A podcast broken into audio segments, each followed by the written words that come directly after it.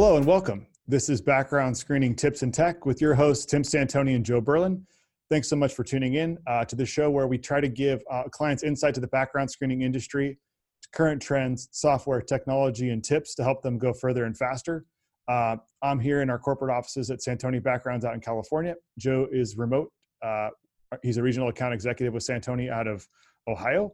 And uh, today uh, we're in the midst of the PBSA conference, but we wanted to take a moment to connect with all of you viewers and followers, talk a little bit, bit about technology as it relates to software and applicant tracking systems, commonly referred to as ATS systems, uh, and kind of give our takes and insights as to what we've been seeing, uh, some, some basic trends, some things you should look out for or be aware of, and uh, hopefully provide some insights to help you guys uh, move along as you look to onboard your applicants in a more streamlined, cost effective, and efficient way, and making that process extremely um, professional for your applicants since that is their first touch point with your organizations. And we know this is a big theme in the overall you know onboarding and background screening um, industry. So joe i'll let you kick it off. Um, you know why don't you give us give us a view of kind of the things that you're seeing trends as it relates to ats or applicant tracking systems and as how it relates to the background screening world? Yeah absolutely. Um, i think back on my time in background screening approaching 15 years. And an ATS or applicant tracking system integration with background screening is something that never happened. Then after a few years, it rarely happened. Uh, now it's happening constantly. Um, but I still see some confusion around what can and can't be done integrations. Um, so it's been interesting over the last few years to kind of watch those things that take place and some of the conversations that happen um, in regards to not just the applicant tracking system itself, how it interacts with background screening. And what's been really fun and kind of exciting to see is the technology around and how ATSs and background screening companies work together to really provide a streamlined, smooth process uh, for the end user. Um, and and I say end user because maybe it's the employer that's working on it uh, and utilizing it, or or maybe it's the applicant during that that application so it's been really kind of cool to see all of this happen years for sure. Definitely. Yeah. So I, think that one thing that I'm seeing is obviously there's a need to implement technology in the background screening process. And while technology can be useful, I think it also can get in the way. And I think that understanding how an ATS system will integrate with a background screening provider is super important. And some things are, are seamless and, and move their way right through. Some are all integrated on one platform. Some are utilizing customizations of other platforms to try and move that process along. And there's so much technology that can be used. So I just kind of want to start off by kind of laying the ground rules, I guess, if you will, for the different types of technology out there. So first off, there are kind of dedicated hiring websites with a dynamic or a static link where you can send an applicant to to authorize and disclose their information for a background screening. And that could be integrated as part of a hiring platform, whether that's on a, a client or an employer site or it's through an ATS system. And, and, that's one way of doing it. Another way is using an, you know, a, a literally pushing of information from one technology to another, one platform to another. Um, and something that we utilize in our business is an electronic application deployed via email, which is where the applicant receives an email from the system. And that can be done through inputting by an HR professional or through an ATS integration that launches that out. One thing to keep in mind is that whether you're using an ATS integration, using a dedicated website, the Quick app, or some other uh, software integration, the applicant still has to authorize and disclose their information in the process. And so I think it's important to understand if you're looking at an ATS platform, who's handling that authorization process and is it making it to the background screening provider and being made available to the applicant to the background screener and to you as the employer um, and so th- those are the things that need to be addressed when you're evaluating those different things and talk to your applicant tracking system look at your hrs system and see how those integrations work so you can make sure that it's seamless and flawless both from a customization and needs perspective on your background screening processes and also from your hr you know administration people making sure that it can go from an onboarding you know screening resume review to screening to onboarding into your uh, you know your payroll system and your benefit system. All those things play out and looking at it from the front end is super important. Some per- important things to take a look at is kind of your volume.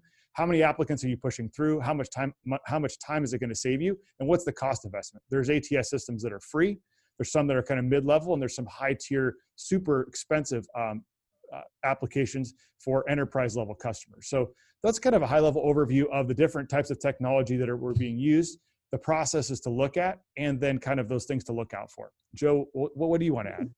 Yeah, so you brought up um, an interesting point there, right? Uh, one that I think um, end users need to have more of a discussion around because uh, I think there's a lot of confusion, and that is um, who's housing what pieces of information, right? So your background screening provider is technically uh, regulated uh, by you know different entities and, and, regulations, but they themselves are considered a consumer reporting agency or a CRA, and, and because of that, there's certain guidelines, certain regulations that they have to follow. And an ATS is certainly not uh, a consumer reporting agency or CRA. And in most instances, there are pieces of information that they do not want to touch. And one of them is the, the report itself. Um, and so having the conversation, I think, up front is a really good point. Have the conversation. Who's who's collecting the release information and who's pushing it to who? Who's holding the background screening information, the results, the report, and how is that information ultimately going to get there? I think that's a really important conversation to have when it comes to the different types of technologies, I've sat in a in a couple rooms uh, with different end users, different ATS platforms, and um, some other IT individuals. And what I will tell you is that um, IT individuals can speak a lot deeper about this than I can. But ultimately, any background screening company has the ability, if they have the time and the costs associated with it to integrate into any applicant tracking system. And so, one thing that I think that employers tend to do, and I think they should attempt to not do, they can going forward, is to choose a background screening provider based on the new ATS that they pick, saying, well, they're already integrated with these background providers, and I don't see your name on the list, or I don't see my current provider on the list. So we're going to go ahead and check. If you're happy with your current background screening partner, there's no reason for you to change. The ATS can integrate with them. It's just a matter of having the conversation, having the conversation. Yeah, Joe, and that's a really good, really good point. So what I've seen is is that sometimes uh, employers will migrate to an ATS system that has a closed loop, and there's maybe one or two very large background screening providers that are integrated.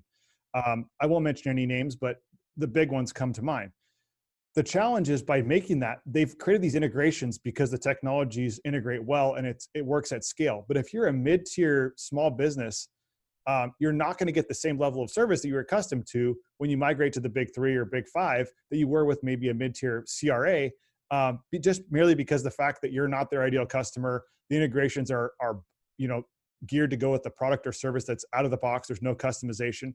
So while you may be gaining some flexibility in terms of your integration, you're losing support, turnaround time, and customization that you might need if, for instance, you have you know drivers and you may need to have custom packages or integrated substance abuse and physicals are a couple examples. But um, that's the most important thing is is have some alignment.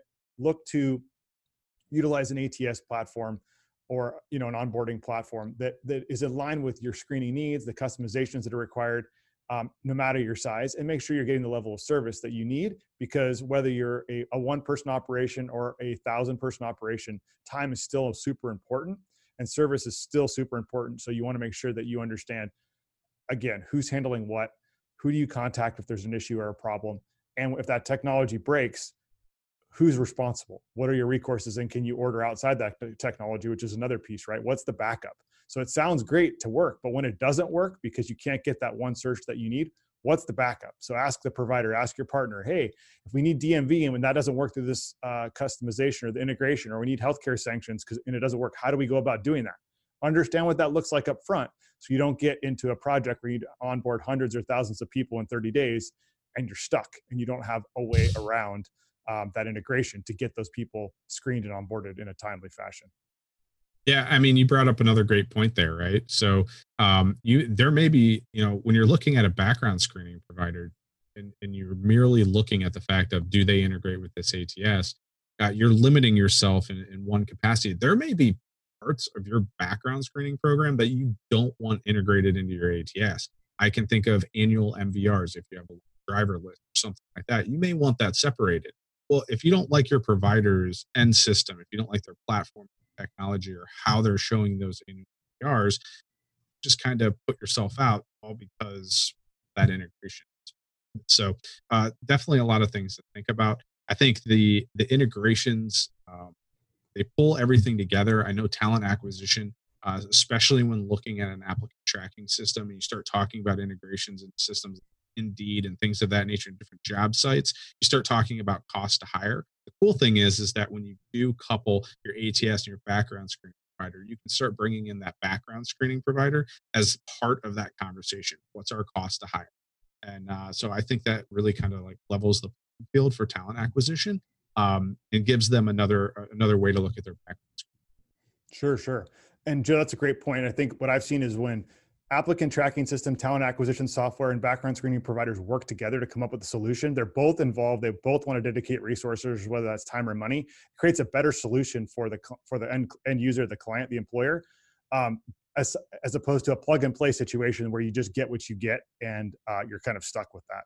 Another thing to bring up is is that what Joe mentions as far as um, some searches and services that aren't available. We're going to get uh, we're going to get to talking about this on a future episode. But criminal and monitoring is going to be something that I think that we're going to be doing. Joe talked about annual rechecks of MVR or rescreening. Those are a couple other examples of things that you need to have happen.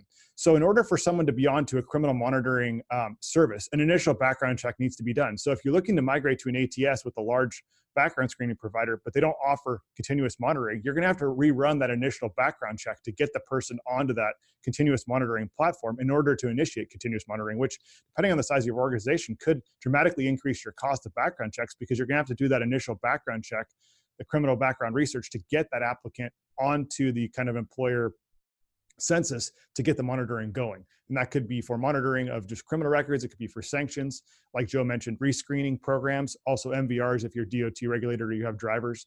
Just a couple other things to think about looking forward um, before you make those decisions about an integration. Um, and and again, integrations can be done through a variety of different technologies. You don't need to choose an out of the box, off the shelf solution um, for your needs. Yeah, great points. Great points.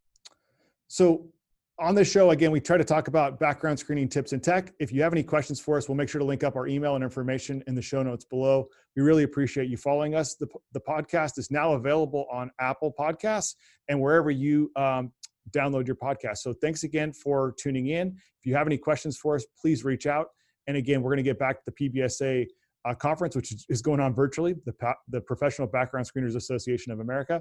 Um, thanks again for tuning in. Joe, thanks for your time today, and we will be talking with you all very soon. Thanks, everyone.